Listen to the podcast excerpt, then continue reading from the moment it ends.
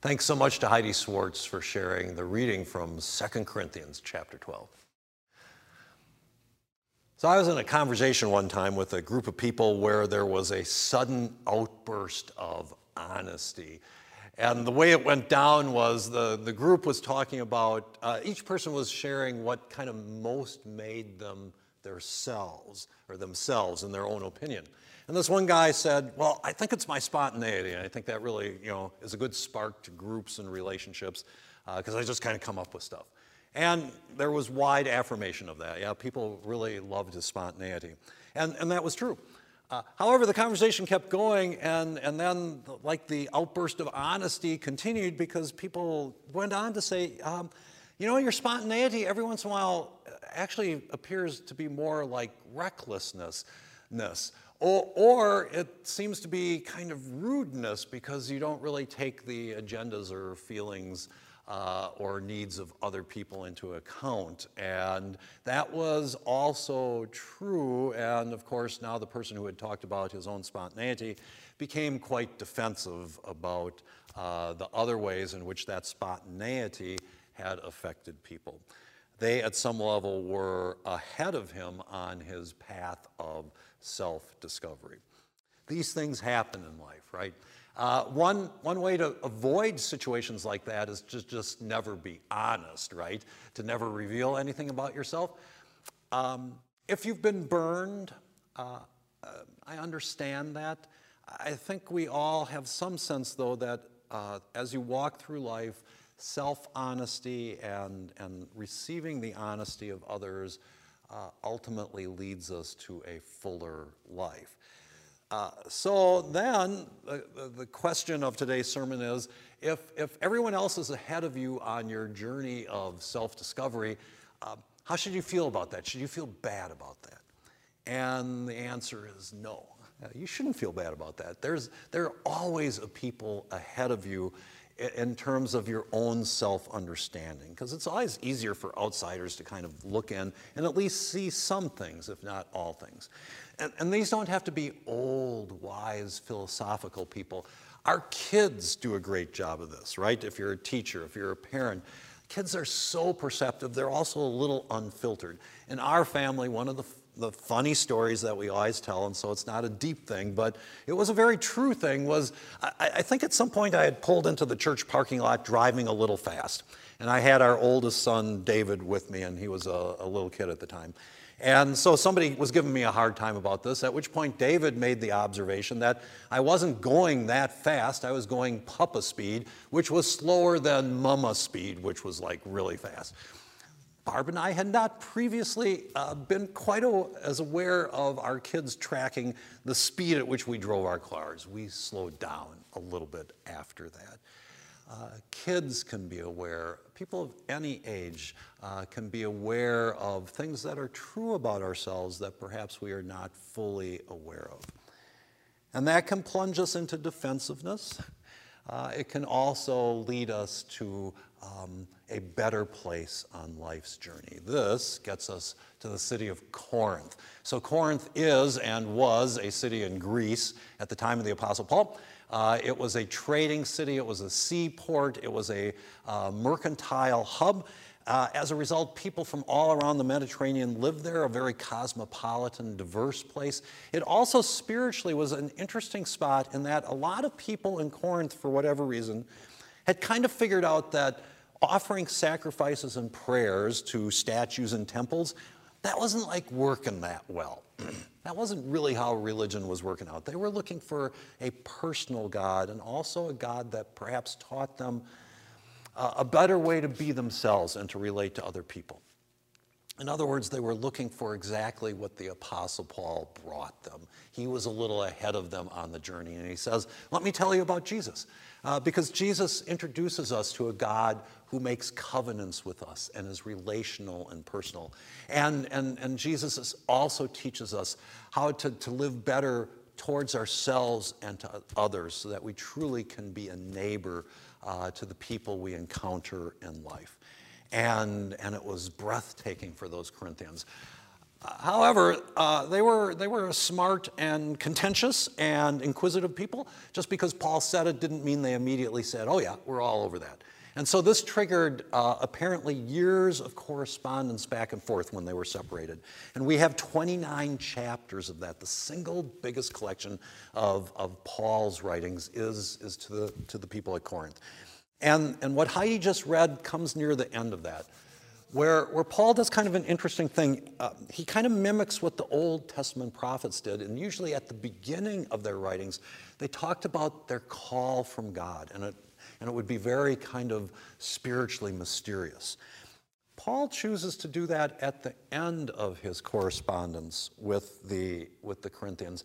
For the prophets, it, it kind of established their legitimacy.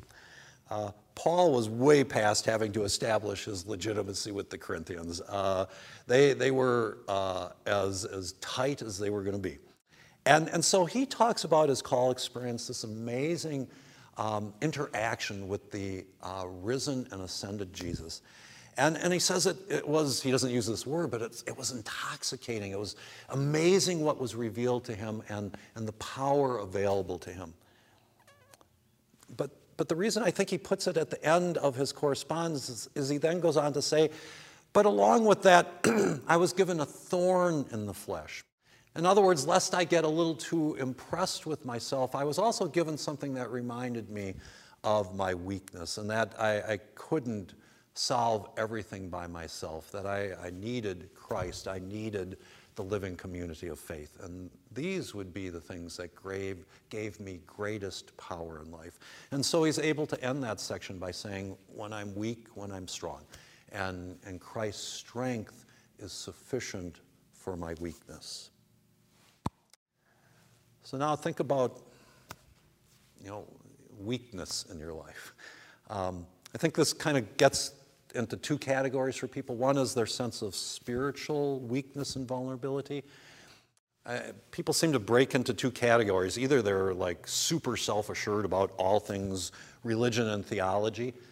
They're a little bit like the Pharisees in the Gospels. Jesus pokes at them a little bit, says, maybe you shouldn't be quite so self confident. Um, but I think most people feel inadequate. They, they don't feel like they know how to pray, they don't know the Bible well enough, they haven't been faithful enough, and, and they kind of beat themselves up. It's interesting in the Gospels, Jesus, I, I, am not sure he ever puts somebody down for not knowing enough. And in fact, he constantly draws out of people amazing gifts and affirms them for a faith that at some level they didn't even know was there. Uh, this is Jesus for you in your, in your spiritual weakness, whatever it may be, uh, you might be right about some things. You might want to work on um, your knowledge of, of the Bible or how you, how, how you pray. Um, but, but don't perceive it as weakness. Recognize that Jesus uh, draws out of you strength. I, think the other way we can be in life is, is, is our weaknesses are about our emotions or our relationships. And, and people spend a lot of time being super negative about their, their own mistakes uh, in life. Uh, my strength is sufficient in your weakness, uh, Paul says of Jesus. Uh, there's plenty of grace that is offered. We tend to push it away, accept the grace. Uh, the future looks different when you understand grace for your past and when you offer it to others. These are the things that allow us to go deeper in life's journey of self discovery. And then we're not so far behind what other people may already know about us. Let me give you um, kind of a cool example to end with. And it's kind of a simple one. It comes from the Bread of Healing Free Clinic. I use a lot of examples from there and from El Salvador because, you know, there's some distance um, uh, between us, but also because those are both places that have fewer resources. People are still smart, though, and when they have resources, they do amazing things with them. And I, I think I, I love telling stories from those places because we have a lot of resources here, too. And I think sometimes because we do take them for granted a little bit, we aren't as kind of dynamic or creative with them as we could be. And that's not a put down on any of us, it's just kind of our reality. Uh, But I always want to spark in us that awareness of when, when a person, when a resource, when a blessing comes into your life, it can be so dynamic, and, and what a chance to take advantage of it. So here's a story from about somebody who, uh, who did that. Um, but she was behind to begin with. Uh, she was a, a, patient at the clinic, and she actually tells the story herself, so uh, I think she'd love that you're hearing it. Uh, she came to the clinic for like quite a while and was making no progress on her high blood sugar uh, or her high blood pressure.